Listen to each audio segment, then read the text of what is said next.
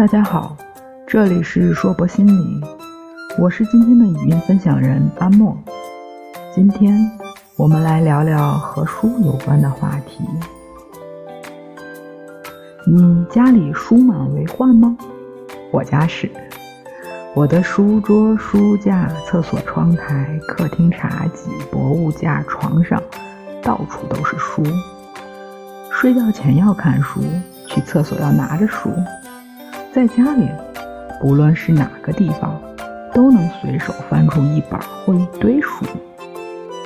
若干年前我搬家，整理出的漫画、小说、杂志、画册、教材，甚至考试的习题集堆了半个屋子。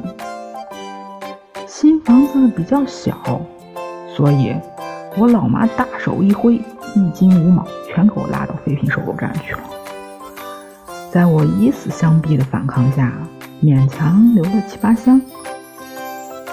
每次想起这件事啊，都觉得好扎心。可能大家会以为经过这种生离死别的考验，我会更珍惜这些幸存的书。可事实是，它们堆在角落里，多年未曾开封。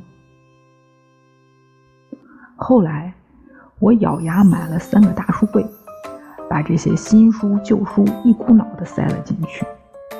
整理时发现很多曾经心爱的书纸页泛黄，落满灰尘，灰扑扑的布满岁月痕迹，如同被遗忘多年的冷宫妃子。突然有点小愧疚。少年时觉得徜徉书海是一句唯美又励志的话，用尽了办法去填充自己的书架，连高考的习题都舍不得丢的攒了下来。现在想想真傻，因为我好像要在书海里溺水了。一本书买来却没有读它，和娶个媳妇儿直接丢进冷宫里有区别吗？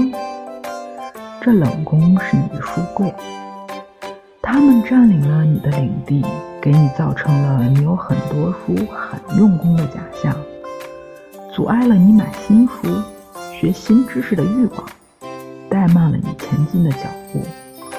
就这么虚假的繁荣着，难道不是一种浪费吗？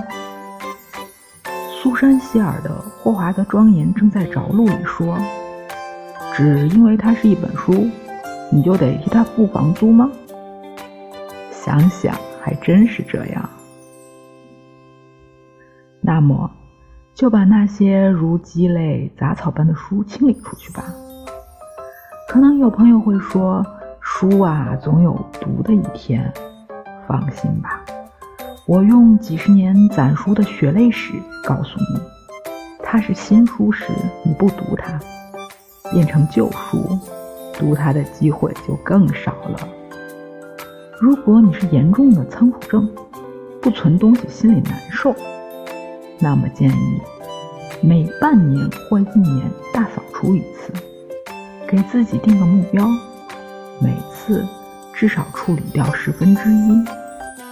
这个方法不仅能强迫你读书，还能腾出空间给新的书籍。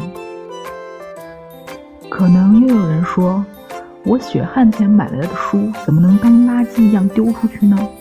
臣妾万万做不到啊。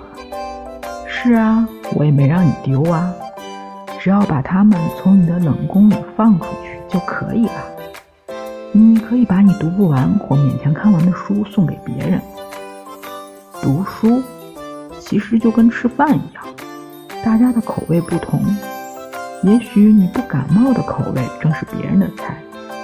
你可以参加一些读书会，和书友交换书，留意书友聚集的论坛网站，经常会有咖啡馆、书店的图书换物的活动，更有一些公益组织会定期组织捐书，把不对你胃口的书送出去，也许还会因此交到朋友呢。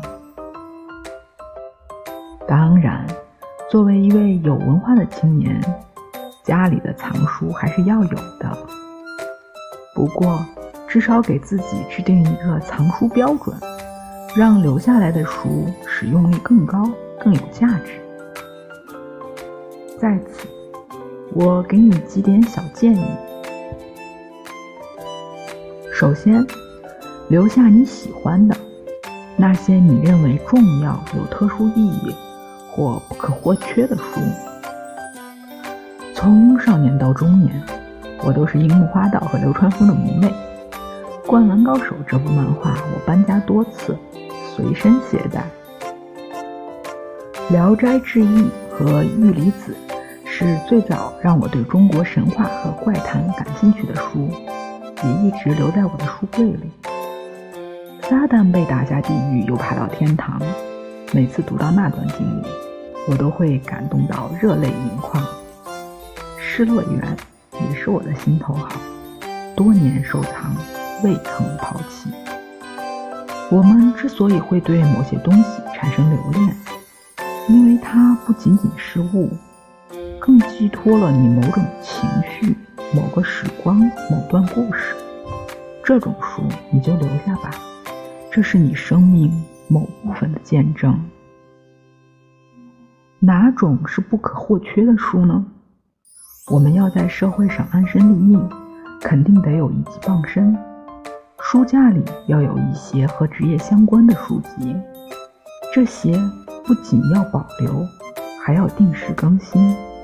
毕竟在专业领域不断学习，有所深入，才是立足职场的关键。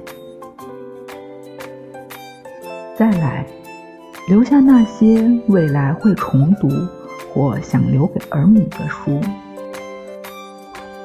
我曾无数次鼓起勇气读《红楼梦》，可能气场实在不合，最后都会半途而废。